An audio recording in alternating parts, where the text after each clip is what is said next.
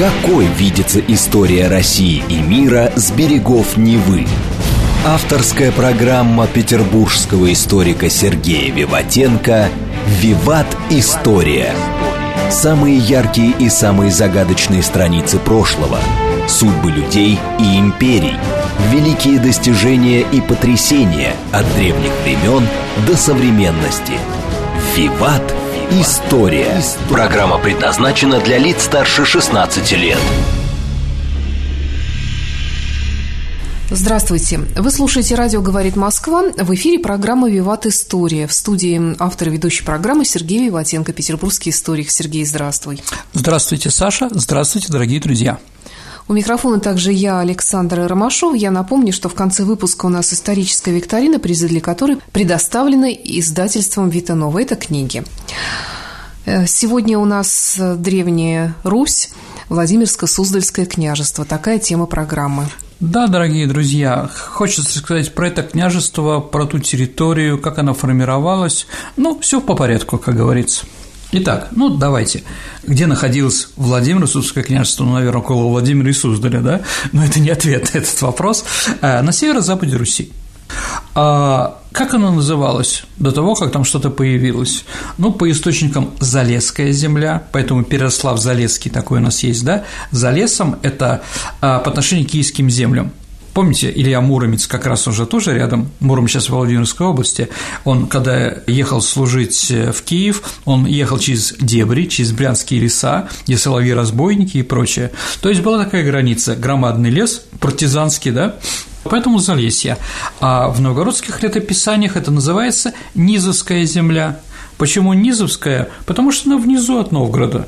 Ну, вот как-то так. То есть э, время периода, о котором мы сегодня будем говорить, это 11-14 век. Ну, давайте начнем.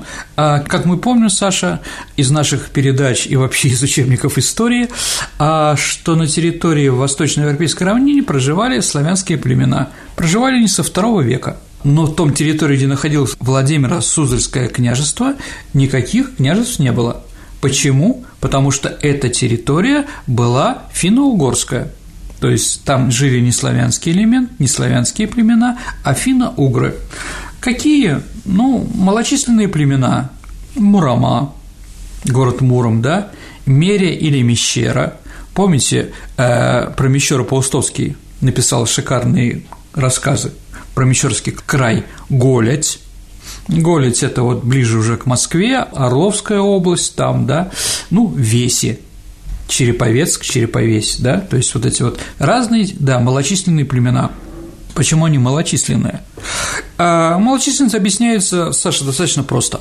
Скажем так, низкий уровень социальной и материальной культуры. А в частности, едва развитое земледелие, в то время как для финно-угорских времен традиционными формами жизнеобеспечения была охота и собирательство, рыбная ловля и скотоводство. Местами сосредоточения так называемого ахтотонного населения служили берега озер и рек, тогда как крупные участки земель, расположенные вне близости от водоемов, были практически безлюдными. То есть, когда мы говорим, что славяне туда полезли, э, мы говорим, что там кто-то жил, но жил не в таком большом объеме, который могли остановить славянские племена. Итак, славянские племена, которые проживали вокруг этой территории, а первое упоминание о них – это где-то с V века. Археология тоже говорит, что с V века вокруг этой территории славяне же подошли – когда же началось переселение? Ну, оно начинается, русская колонизация или заселение славянской народностью финно-угорских этих земель начинается с IX века. Ну, давайте еще раз площадь объявим. Это между Окой и Волгой. Вот этот вот треугольник, который делает Волга и Ока, да, и Клин заканчивается, где сейчас Нижний Новгород переселялись сначала мало. К XI веку поток первоколонистов а, был не слишком большим. Археологам известно всего лишь около десятка населенных пунктов селищ, оставленных первыми переселенцами на берегах Оки, Москвы-реки и ее притоком. А поселение слепной славянской керамикой на территории Московской области часто располагалось на местах до славянских городищ и селищ. Видимо, к XI веку сюда сумели проникнуть только очень небольшое по численности а, группы славян Радимичей, Вятичей, ну и какая-то часть Кривичей. Почему они начали туда переселяться? Ну, потому что Они все бежали от все возрастающей власти киевских княжей. А с начала XII века, когда славянская власть начала утверждаться в этих землях, то количество поселений, конечно, увеличилось несколько раз. Э, в это время появляются первые славянские города. Ну, Москва, Коломна, Звенигород, Можайск. Потому что, дорогие друзья, Суздаль – это название не русское. Ростов знаменитый, он все таки финно-угорский, в первую очередь, город в то время. Ну, русские города, Саша, наверное, были в первую очередь опорными пунктами княжеской власти над прилегающей округой, и поэтому возникали, как правило, в местах сосредоточения сельского населения, на торговых путях, приграничных районах, ну и как раз именно эти земли стали ареной борьбы между различными феодальными княжествами. Почему же э, началась эта война между различными княжествами? Ну, причина банальна. Увеличение количества славянского населения на этой территории. Ну, еще, наверное, что мы... Так славяне друг с другом воевали или да, с финно-уграми конечно. уже? Давайте так. А финогров было очень мало. Угу. Мы их практически не пытались выдавливать. Поэтому в источниках не осталось практически упоминания о таких э, событиях. Мы поговорим о нескольких, да, но если бы здесь была война бы, то здесь, наверное, был какой-то Техас бы или какой-нибудь фронтир, да, Дикого Запада. Здесь было все таки попроще все. Но об этом еще обязательно расскажем. Итак, почему же, почему же увеличилось количество славянского населения в этот момент – а потому что начался разгар феодальных войн за Киевский Великосняжский престол. Мы с вами об этом делали много передач, да, но я просто напомню, дорогие друзья, как жить в прекрасном городе Галич на Западной Украине, если в течение одного поколения за 40 лет его брали штурмом 14 раз. Ну, понимаете, конечно, кто-то любит погорячее, да? Люблю я, понимаете, засыпать под криками врагов, да? А, но не до такой степени. Простые люди все таки пытались уйти куда-то, чтобы этого не видеть. Вторая причина, она тоже известна, это, Саша, регулярные набеги различных кочевников. Сначала печенеги, потом половцы. Наши исследователи установили, что до 1290 года 46 раз половцы совершали набег на Приднепровье – 46 раз. Ну, это много. Какие еще причины? Ну, наверное, юридические, экономические принижение простого населения, начался феодальный гнет. Ну и последнее, э, что некоторые историки у нас говорят про это, это угасание торговли по Днепру. Если помните, был путь Саши из Варяг в Греки, через Днепр, через Киев, да, с Балтийского моря до Черного моря, но когда половцы перерезали перерезали Днепр и стали жить э, в районе нынешнего города Очаков на Украине, да, э, в устье Днепра, то вся торговля покрылась медным тазом, как говорят молодежь. То есть наступил закат Киевской Руси. Да, абсолютно. Но некоторые князья, наоборот, да, предлагали «айда со мной» в эти места – там много интересного, много земли, которую мы можем раздать, да, мы налоги понизим для переселенцев, но делали какие-то плюсы, чтобы туда люди переехали. Самый известный такой, Саша, наверное, это Юрий Долгорукий. А он вербовал новых поселенцев и выдавал им, если верить историку Татищеву, немалую суду. Активно привлекались ремесленники какие-то, ну, я не знаю, торговцы, духовенство – а крестьяне наделялись статусом вольных земледельцев, довольно редко для Южной Руси, что имело место немалое юридическое и экономическое понижение простого населения. А сын Юрий Андрей Боголюбский также славился своей колонизаторской деятельностью. Ну, то есть всегда есть предложение «переезжайте на новые земли, мы вас защитим, да, а за это даем вам еще большее количество земли. Ну, не знаю, Сибирь так была основана. Дальневосточный гектар. Конечно. Саша, молодец. Да, Столыпинские реформы тоже можно, наверное, такие предложить. Почему сюда? Почему именно в этот район начало переправляться большое количество населения? Ну, потому что географическое положение было очень выгодным. Рязанские и Муромские земли прикрывали его от набегов степных кочевников – то есть перед тем, как эти дорогие друзья, да, гости приедут грабить нас, да, они должны пройти через Муромское княжество и Рязанское, что не всем удавалось. Да, то есть была такой защита. А вторая власть киевского князя, его администрация была ограничена в силе удаленности Владимира от Киева. Понимаете, да? Ну, типа, власть далеко, мы сами решаем какие-то вопросы. А если, например, варяги решат захватить, они же тоже тут грабили, да? Но отрядом варягов, чтобы попасть на эти территории, невозможно по водным путям. Нужно при помощи э, переволоки то есть система волоков в Алдайских лесах. А извините, одно дело просто на корабле плавать, а другое дело тащить его через буреломы. Поэтому, да, не все варяги захотели посмотреть прекрасное место жизни, город Владимир. Да, эти все факторы обеспечивали относительную безопасность княжества. Ну, кроме того, под контролем княжества был значительный отрезок торговли пути по Волге, что позволяло не только извлекать прибыль от торговли, но и влиять на Новгород – который торговал со странами Востока через Владимира Суздальские княжества. Ну, мы понимаем, Новгород – главный торговый центр, но чтобы попасть в Каспий или на Волгу, надо было общаться с руководством Владимирского княжества. Понятно, что это было не бесплатно. Понятно, что это были какие-то предложения такие, да? Но еще раз напомню, Владимир на Клязьме, Клязьма впадает в Аку, Ака – Волгу, Волга в Каспийское море. Москва находится на реке Москва, она впадает в Аку, Ака – в Волгу и в Каспийское море. Да, новгородцы себе такого позволить не могли. К счастью или к сожалению.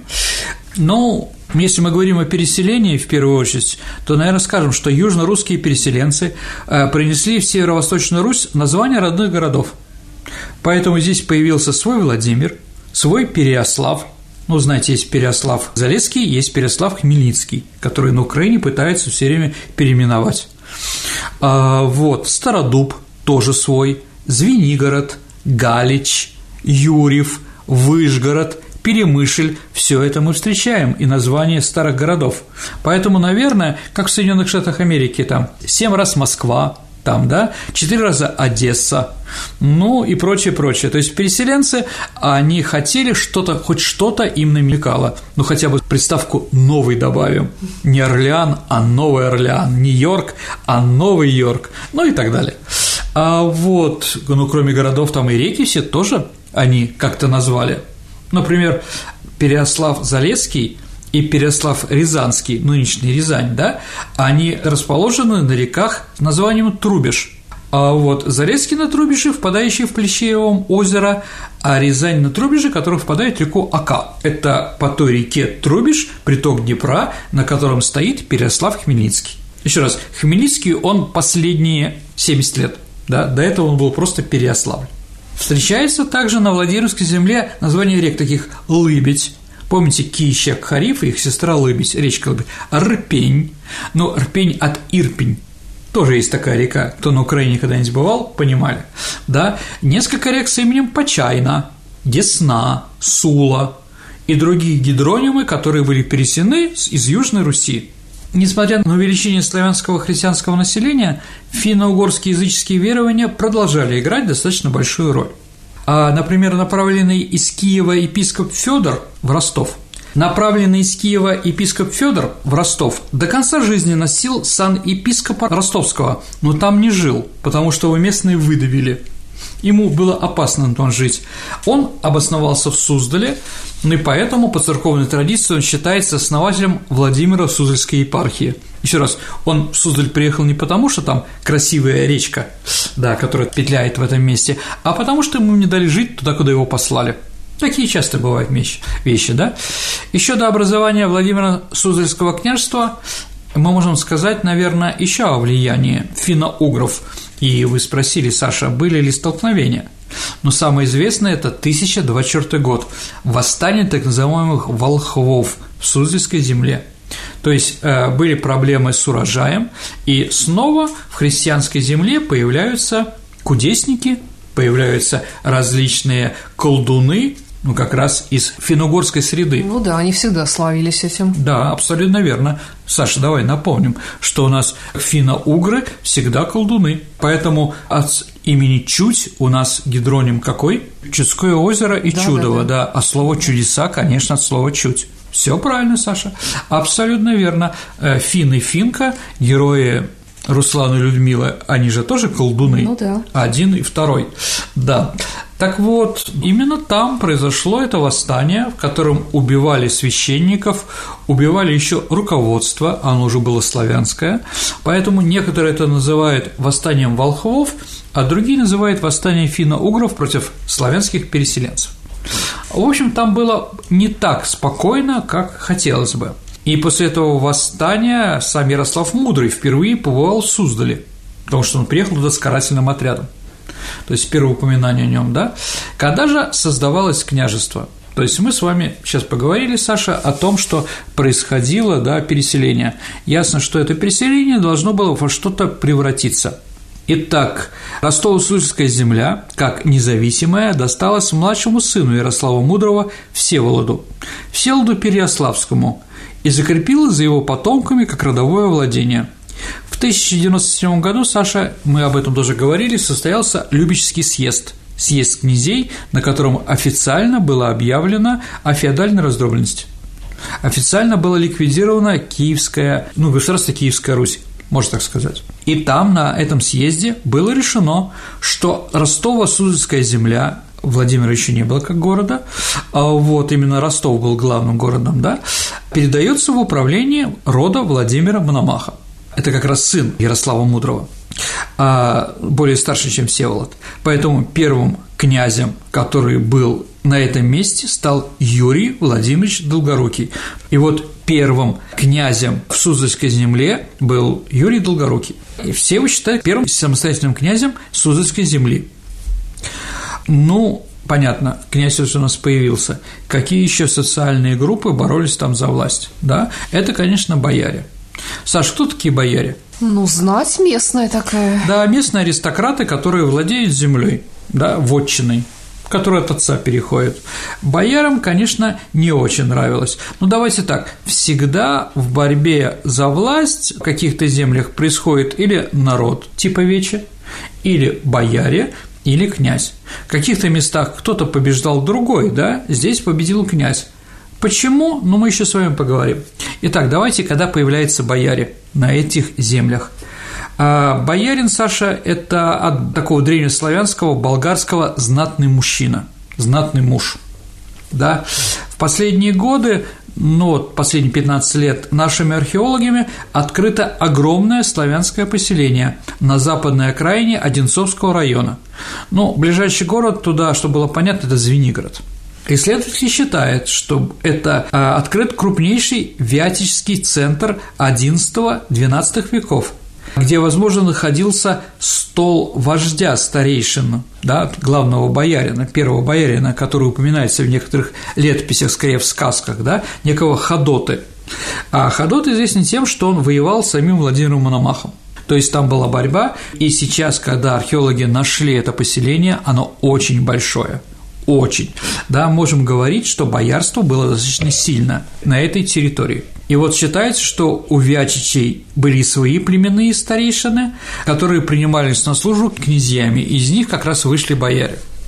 Вероятно, из числа этих родовитых э, людей племени Вятичей и происходит знаменитый боярин Кучка, у которого, согласно позднейшим преданиям, Юрий Владимирович Долгорукий отнял земли вокруг Москвы. Ну, помните первое упоминание о Москве, да? Как раз там Юрий Владимирович Долгорукий заловил Кучку и убил его. А стремление князей к единодержавию наталкивалось на сопротивление боярства, которое с усилением власти князей, конечно же, должно было терять свои права и привилегии. Ну и поэтому были сильные конфликты. Часто они усугублялись тем, что личные амбициозные княжеские устремления не совпадали с повседневными интересами простых людей местного боярства и противоречили им. Ну, еще раз, давайте я напомню, мы еще раз об этом поговорим, что Юрий Долгорукий убил Кучка, после чего Андрея Боголюбского, сына Юрия Долгорукий, убили дети Кучка, а если мы вспомним, что еще и дочка Кучка была женой Андрея Боголюбского, там, в общем, такой клубок интересный был, в общем, Андрея Боголюбского убивают, а потом уже всех Кучковичей убил младший сын Юрия Долгорукова Всеволод Большое Гнездо. То есть там борьба все время была. Итак, мы продолжаем, что нам еще надо знать про это княжество, что в 1108 году был основан город Владимир. Да, назван он был в честь Владимира Мономаха. Некоторые историки из Владимира говорят, что город Владимир носит название в честь Владимира Святого. Никакие документы это не доказывают. Также Владимир может быть назван в честь Владимира Ильича Ленина или нашего президента, существующего. В таком же духе, да, мало ли у нас в Владимире. все таки историческая наука считает, что Владимир – Мономах. Да, и город Владимир назван в честь него. Как раз в это время, когда основывается Владимир, начинается независимое развитие Владимиро-Судской земли от Киева, отделенное. А почему во Владимире была сильна княжеская власть? Ну, потому что это были земли для переселения. Там не было исторически развитого вечи, например, народа власти. Просто истории не было, город, города только основываются, и поэтому вечи там нет. В Москве никогда не было вечи, и, как мы с вами говорили, это как раз татарам и нравилось. А в Твери было вечи, поэтому с Тверью татары общаться не хотели, они не могли понять, что это такое, как с ними общаться с этим, у них исторически такого не было. Ну, а вы скажете, а почему народ был за князем? Да потому что вы правильно, Саша, сказали вначале, народ-то боялся, что не могут и не проснуться утром на новой земле. Вроде сейчас там нет никого, а потом, ну, извините, ночью там они повылезают. Единственное, кто их мог защитить, как, извините, переселенцев на Диком Западе, только армия. Помните, там форты были, да? Всадник без головы, там был форт, вокруг которого происходят все эти события, где этот Касси Калхаун офицер был, или мы вспомним Финемора Купера, тоже вокруг военных фортов, да, и как раз и селились новые переселенцы, потому что там можно спрятаться, можно выжить самостоятельно выжить на земле, если есть местные, которые недовольны, это практически невозможно. Рано или поздно они тебя достанут. То есть все-таки ты хочешь сказать, что колонизация проходила кровью и мечом? Давайте так, я этого не хочу сказать, Саша, но то, что там могли быть столкновения, бесспорно. У нас нету нету источников, то, что были какие-то столкновения, нету даже сказок финно-угорских, где там рассказывается, что русские враги. Знаете, какое у народов Сибири, а, какое самое плохое растение? Дерево – береза потому что береза ассоциируется с русскими переселенцами, понимаете, да? Поэтому для них она не очень хорошая. Ну, еще раз, их было мало. Они селились по рекам, а земля, ну, берите, если хотите, да? С другой стороны, ну, мы здесь не работаем, но это наша. Тоже такой вопрос. Также индейцы задавали вопросы американцам, да, зачем вам там остров Манхэттен, да, ну пусть он будет. Потому что это наша историческая земля, мы здесь всегда ходили, всегда жили. Поэтому, еще раз, опасности были, и доказательством того, что города полностью поддерживали князя, как раз это. Ну, не будут просто так поддерживать армию, да, если она не нужна. Была такая ситуация. Вот. И хочу напомнить, дорогие друзья, что в Галицко-Волынских землях на западе Руси а, победили бояры – там другая была ситуация. Здесь как раз князья, объединившись с горожанами и крестьянами, победили бояр, потому что бояры здесь были не нужны. А 1154 году при Юрии Долгоруком, который мы уже сказали, к этому времени уже было первое объединение в Москве, но как раз именно с этого года, 54-го, столицей княжества становится Суздаль. Это движение как раз от Ростова. Ростов, Суздаль, Владимир. Э, Ростов все-таки был опасен, еще раз, там был очень большой финно-угорский элемент. И сейчас, дорогие друзья, там, не знаю, Плещеево озеро или там озеро Неро, они для финно-угров являются такими религиозными центрами. Там есть так называемый голубой камень, голубой валун, который считается святым для финно-угров он есть в перечне достояний истории и культуры нашей страны, да, кто-то к нему приходит и там возлагает, кто-то камлает, возможно, если кто-то из язычников существует. Поэтому Юрий Долгорукий считал, что для него лучше всего жить в каком-то другом месте, более серьезном, поэтому Суздаль, а потом уже Владимир – ну и при том он стал потом и киевским князем, то есть общерусским, но все равно он все равно выделял именно Владимирскую землю, а сын его вообще ненавидел Киев. Андрей, да? Юрий Долгорукий, он дал ему Выжгород, ну это пригород, а он не стремился там жить. Ну и когда, если честно, когда Юрий Долгорукий умер, там произошли погромы, Киевляне восстали и разрушили всю собственность Юрия Долгорукова. Сергей, давай прервемся на несколько минут. На радио «Говорит Москва» новости и реклама. Хорошо. Какой видится история России и мира с берегов Невы? Авторская программа петербургского историка Сергея Виватенко «Виват. История». История. Вы слушаете «Радио говорит Москва». Продолжается программа «Виват История». Сегодня мы говорим о Владимирском княжестве, Владимиро-Суздальском княжестве. В студии по-прежнему историк Сергей Виватенко и я, Александра Ромашова. Продолжаем. Возвращаемся в средние века. Ну, Андрей Боголюбский уехал в Суздальскую землю, объявил столицей Владимир, и потом еще сходил и сжег Киев. Это было 1169 год. Поэтому, наверное, власть в середине XIX века из Киева переходит в эти новые земли. Ну, с чем сравнивать, Саша? Ну, наверное, как перешла власть из Москвы в Петербург. Тоже вновь освоенные земли, на пустом месте построенный город, но он получает всю власть. Исторически получает – нет. Он получает от власти, да? Где царь, там и власть где великий князь, там и власть. Ну и в конце концов а, из Киева переехал как раз и митрополит во Владимир. Он, господа, остается название, у него киевский митрополит, но он уже в Киеве не живет. И в конце концов становится московским. Андрей Боголюбский был очень честолюбивым и властным и желал объединить все русские земли под своим руководством – кстати, почему его Боголюбским звали? Но ну, я помню, у него про него была программа у нас, кстати Да, говоря. была абсолютно верно. То ли его Бог любил, то ли он Бога любил. Давайте так, дорогие друзья. А Юрий Долгорукий, ну, чтобы больше к этому не возвращаться, да, он держал власть над многими территориями нашей страны. Как он это добивался? Строил там крепости, которые являлись для него форпостами.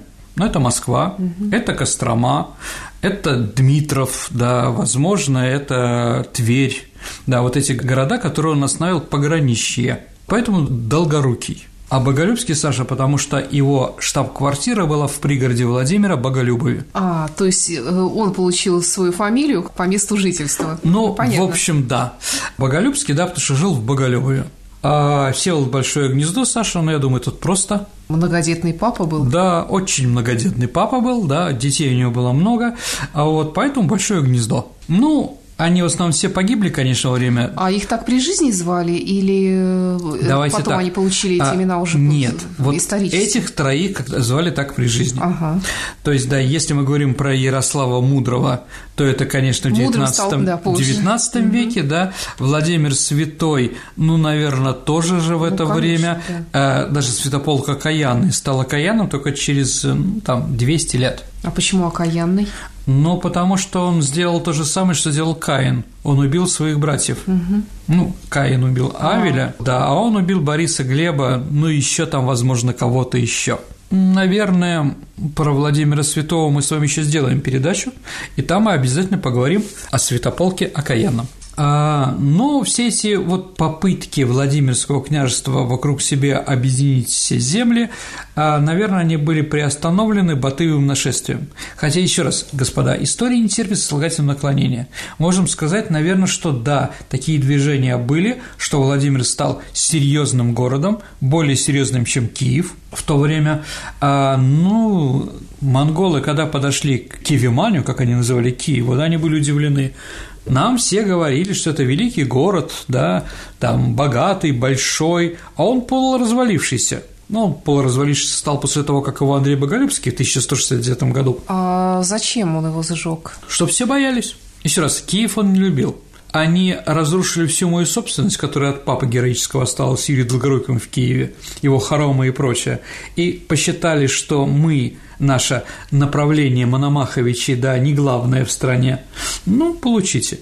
А с другой стороны, было пока что Киев перестал быть центром нашей страны.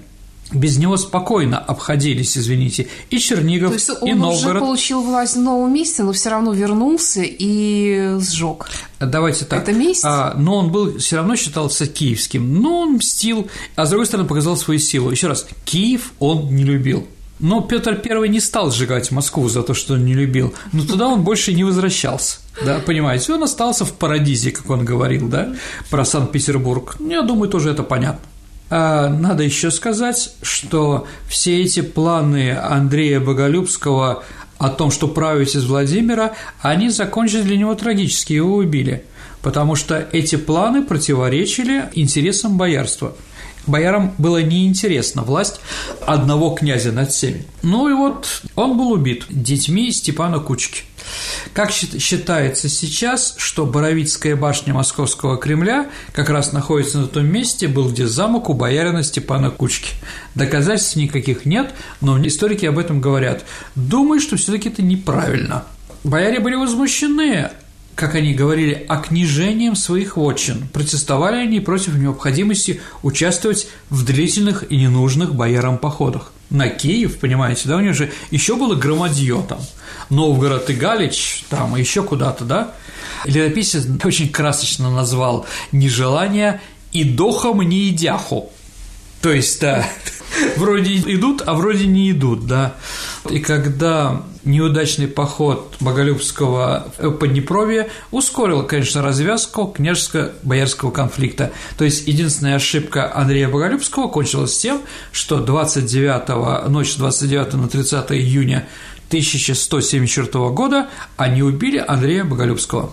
С 1176 года, тоже интересно, да, мы же сказали, что убит он был Степановичами, да, Кучковичами и женой своей Улитой, да, он был в 74 году, а Всеволод стал в 76-м. Что это говорит? Видимо, два года продолжалась борьба за власть.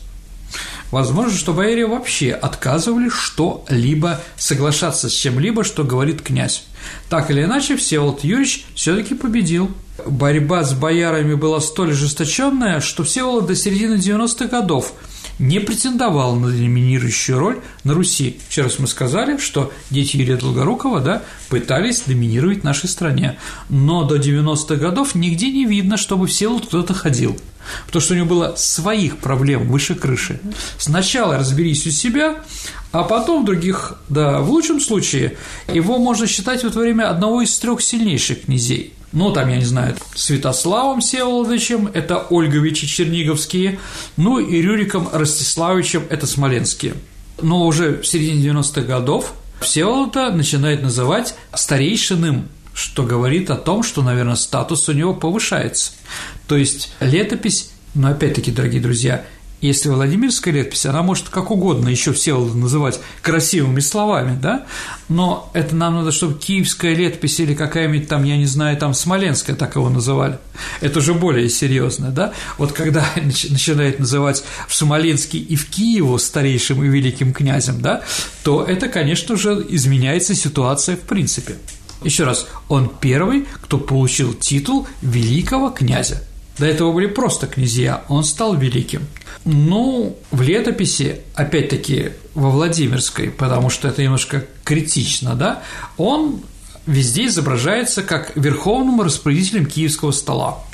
Он сажает в Киев Романа Мстиславича, до этого Рюрика Ростиславича, там еще Ингвар Ярославович и прочее, прочее, прочее. Можно в это верить? Может быть, да, а может быть и нет – ну, то, что видно из Владимира, в самом в Киеве, наверное, это тоже может быть и незаметно. Ну, мало ли кто чего говорит, мало ли что наши коллеги там говорят про Россию, про ситуацию, которая у нас, мы удивляемся. При том, средства массовой информации, что происходит, да, какие интересные вещи они нас говорят. Так или иначе, действительно, наверное, с середины 90-х годов все вот и Владимир вместе с ним становится снова главным русским княжеством. Но вот после смерти Владимира Большое гнездо и его сыновья начали борьбу. Еще раз, большое гнездо, что это говорит? Что его детей слишком много, а землей слишком мало. И поэтому началась борьба между ними, и уже говорить о гегемонии всей стране просто невозможно. Как говорит Жванецкий, какому черту борщ, если такие дела на кухне? Я с этим согласен, да, про Владимира Судское княжество. Но там еще и новгородцы впустили в эту борьбу.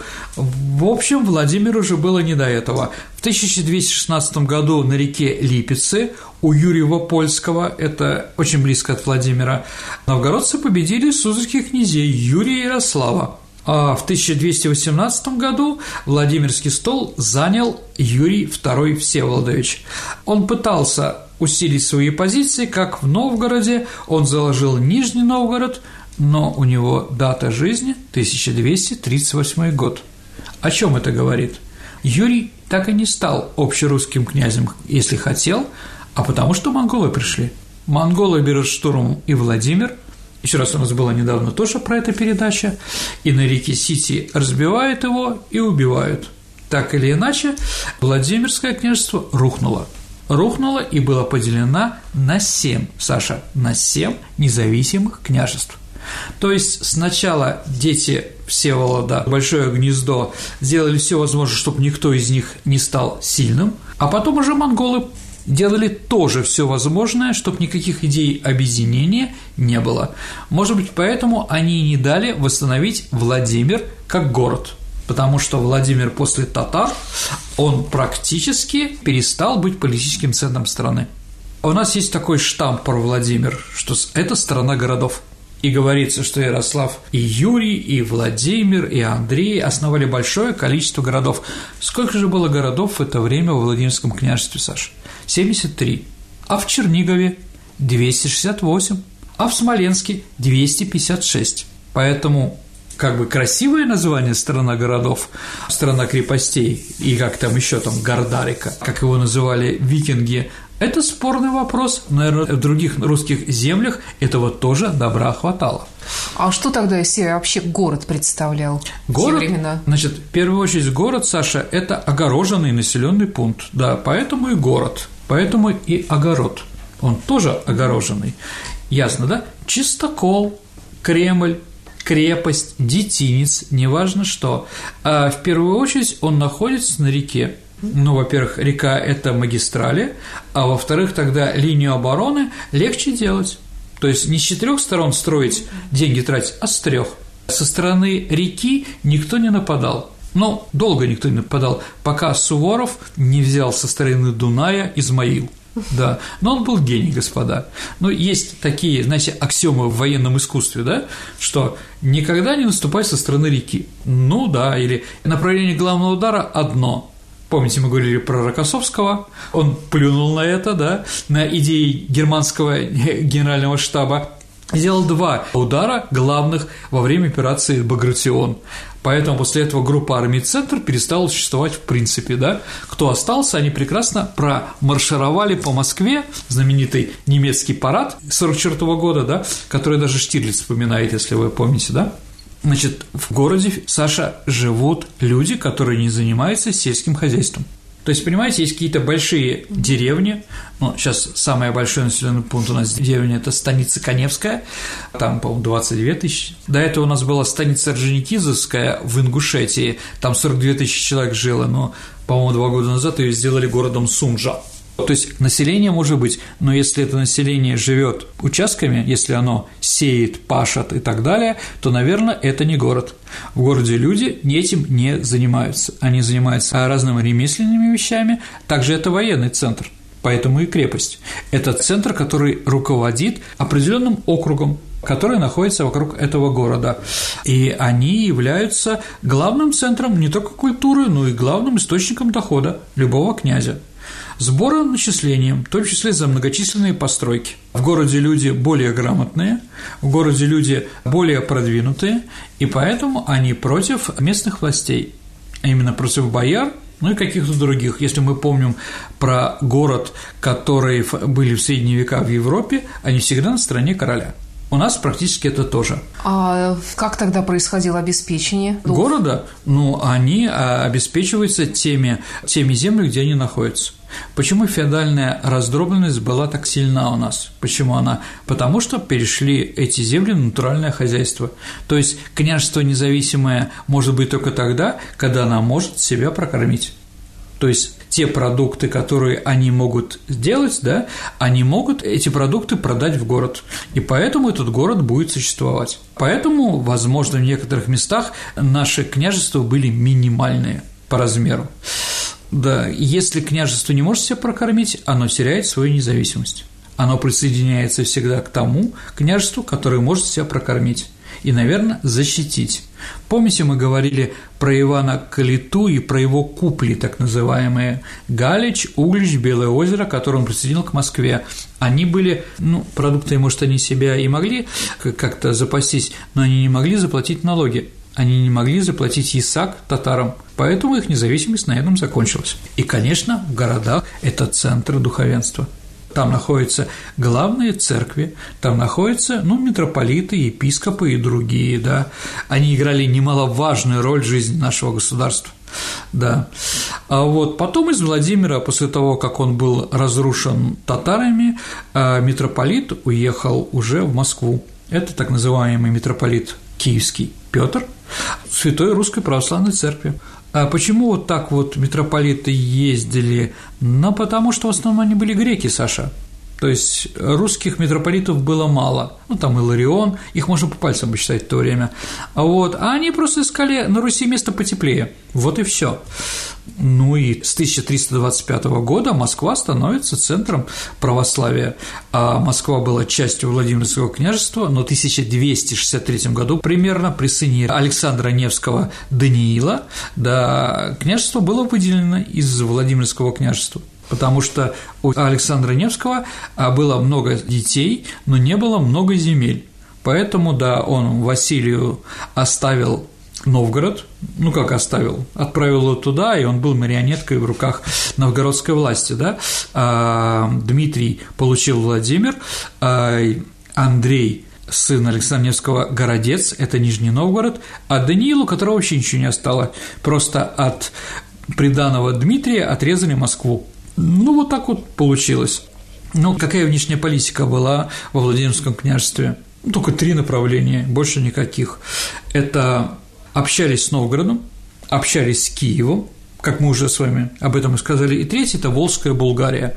Волжская Булгария – это независимое государство, не славянское, да, наверное, булгары, в первую очередь, чуваши, во второй случае современные татары, не надо на меня нападать, это мое мнение такое, а, вот, очень сильные были общения именно с Булгарией, потому что из Клязьмы можно было по реке попасть туда на Волгу. И я хочу напомнить, что именно благодаря общению с Волжской Булгарией во Владимире появляются знаменитые соборы белокаменные. Это Успенский собор и Дмитровский собор. Саша, а где можно увидеть вензеля Дмитровского собора? На монетках 2 и 5 рублей – Потом, Саша, посмотри, там такие вот есть. Это как бы повторение. То есть, еще раз, у нас, ну, от Византии принято кирпичные плинфой делать соборы, поэтому они красного или розового цвета. Да, а первые белые соборы мы переняли в Волжской Болгарии, которые строили из белого камня свои минареты да, свои мечети. Поэтому Владимирское княжество имело влияние определенное культурное и со стороны Волги. Ну, еще раз, за все это время за все это время было всего семь князей Владимирских, но Владимирская земля действительно отозвалась очень сильно, а отозвалась в истории нашей, нашего государства. А подвергалось ли, когда началось монголо-татарское нашествие на Русь, Владимирское княжество, Владимирско-Суздальское княжество набегом татар? Ну, естественно, еще раз, Владимирское княжество не могло, не смогло восстановиться после татаро-монгольского нашествия. Количество городов, которые исчезли, мы с вами говорили, про количество ремесел тоже. Вот как писал арабский мусульманский историк Жувейни о взятии, например, Москвы еще раз, Москва – это не главный город. Но вот что он пишет, послушайте. «А, Батый направился на страну русов и покорил ее области до города а, Мускав. А, дальше цитата, где число народа, как муравьи и саранча. Та сторона такими лесами и дубравами покрыта, что там и змея не проползет. Ханы татарские напали на город с всех сторон. Сначала с каждой стороны проложили дорогу такой ширины, чтобы на ней рядом могли идти 3-4 телеги а поставив против стен метательные машины и несколько дней ничего от города не оставили, кроме его имени. Затем они нашли там большую добычу. Конец цитат. То есть все горело, конечно.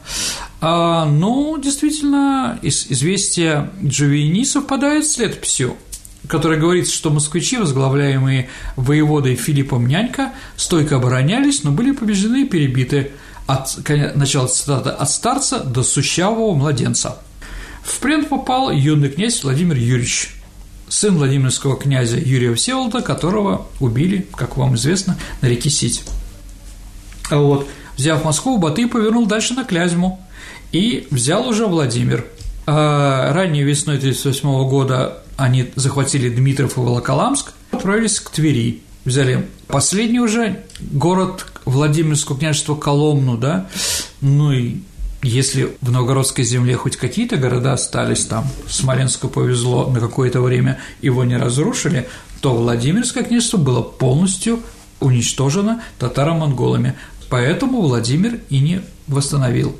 А исследователь такой по фамилии Юшко, он очень убедительно показывает упадок всех сторон жизни в Владимирском княжестве со второй половины XIII века, ну, с татаро-монгольском, да, он пишет, что на путях следования монгольских войск было полностью уничтожено 44 из 52 населенных пунктов. То есть они взяли все 52 пункта, но уничтожили полностью из них, то есть, давайте так, оставили хоть как-то, да, угу. только, а, только 8 населенных пунктов из 52. Ну вот после монгольского нашествия как раз на рубеже 13-14 веков отмечается очередная волна переселения из Киева, Чернигова и других южнорусских княжеств. Притом она охватила и местную знать с дружинами. Как раз митрополит Максим уехал из Киева в Владимир и многие другие. Это можно объяснить меньшим масштабом разорением и быстрыми восстановлениями все-таки какой-то части северо-восточной Руси. И как раз вот именно из этих переселенцев у нас остались такие дворянские роды, как Плещеевы знаменитые, там Измайловы, Булгаковы, там Шиловские и многие другие. А почему из Киева переехали? А потому что там, кроме монгол, там еще продолжается эта битва за власть да, между различными князьями. У нас была передача про Даниила, Даниила Галицкого. Тут литовцы еще появляются, да, и многие другие. Там жить стало хуже, чем во Владимирском. Хотя Владимир был так вот уничтожен, но все равно там хоть был шанс восстановиться. А в некоторых местах э, Южной Руси и смысла восстанавливаться не было. Надо было просто бежать. Проклятое место. Всеми врагами. Да, все туда ходят, все грабят. От этого, конечно, люди устали. Ну вот, наверное, все, Саша. Что мы можем рассказать? сегодня про Владимирское княжество. То есть, когда его не стало уже, когда можно сказать, что ну, давайте прекратило так, свое а, существование? Ну, оно еще было долго, ну, наверное, после того, как ярлык на Великое княжение стали получать не Владимирские князья, а именно московские. Юрий и Иван Калита. Они были внуками Александра Невского, наверное, последнего великого Владимирского князя. И началось возвышение Москвы Да, тогда. абсолютно. Ну, святое место пусто не бывает. Еще раз, переселение из Чернигова, из Киева были не во Владимир, а во Владимирские земли, и в том числе и в Москву. Эти старинные московские роды, которые мы сейчас перечислили с вами, то есть у Москвы стало больше шансов, чем у Владимира.